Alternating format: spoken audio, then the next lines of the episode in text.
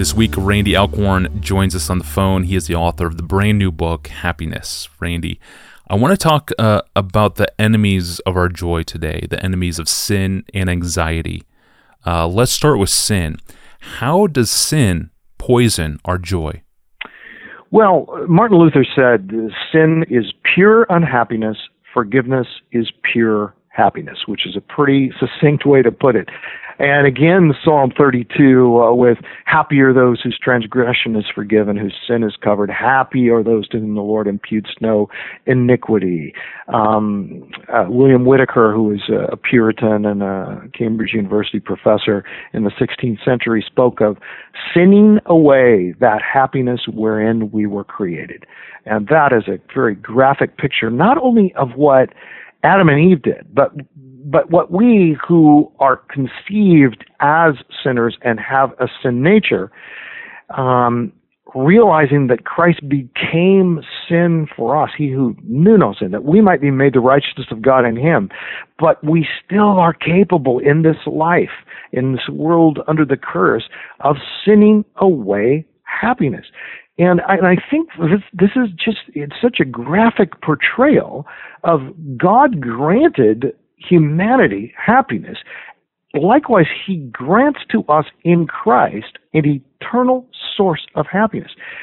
The God who created the universe, who went to the cross redemptively for me, indwells me, intercedes for me. Uh, we're more than conquerors through him who loved us Yet we still have this capacity and even inclination to send away happiness. And I think one of the things we've got to do, Tony, is is stop making this distinction between, okay, if you want holiness, come to uh, the church, uh, come to Jesus, and that's where you get holiness.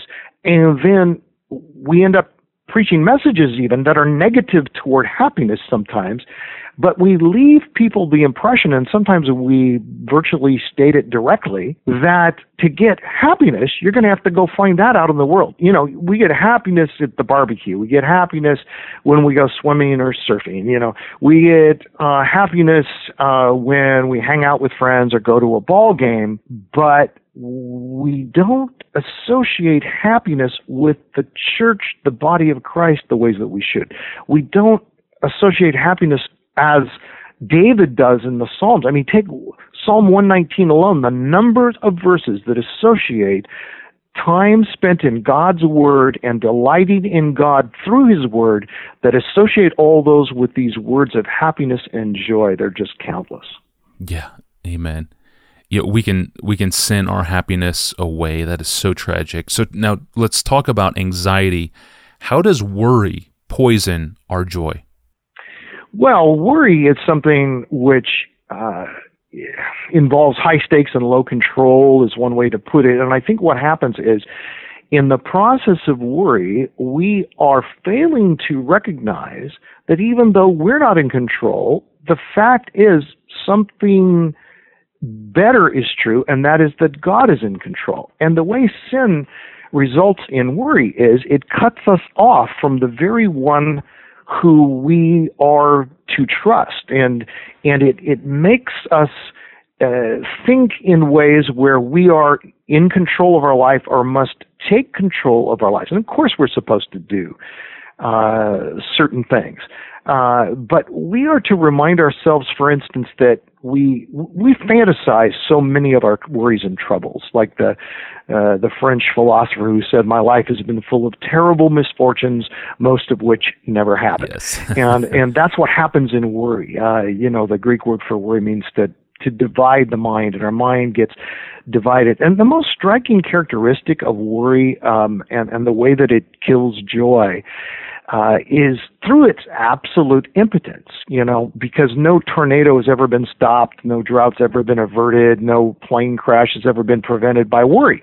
Uh, and so what happens is we, we pour our time and energy into it, and then if, if if it really did something, I mean, if it did something of any benefit whatsoever, we could at least say, well, okay, it, it was worth uh, all the good that came out of my worry, except no good ever comes out of it. And so Jesus assures us if we put God and his kingdom first, and his sovereignty, he will take care of us. He says, do not worry about tomorrow. Tomorrow will worry about itself. Each day has enough trouble of its own. However, I would say this in context of Matthew 6, he's just called upon the people he's speaking to to be sure that they store up their treasures in heaven, not on earth, to be sure they adopt the right perspective, not the wrong one, the good eye versus the bad eye. And then he tells them no one can serve two masters. You can't serve both God and money. So if you're investing your life in the right treasury, if you're adopting the right perspective, an eternal perspective, and if you are serving the right master, then he says, therefore, do not worry. In other words, if we don't have those things true in our lives, we have a great deal to worry about. What we need to do then is to repent and turn to God and say, Help me to focus on you, the source of my joy.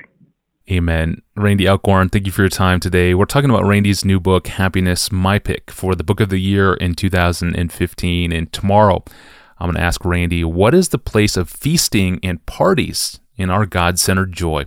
I'm your host, Tony Reinke, and I'll see you tomorrow.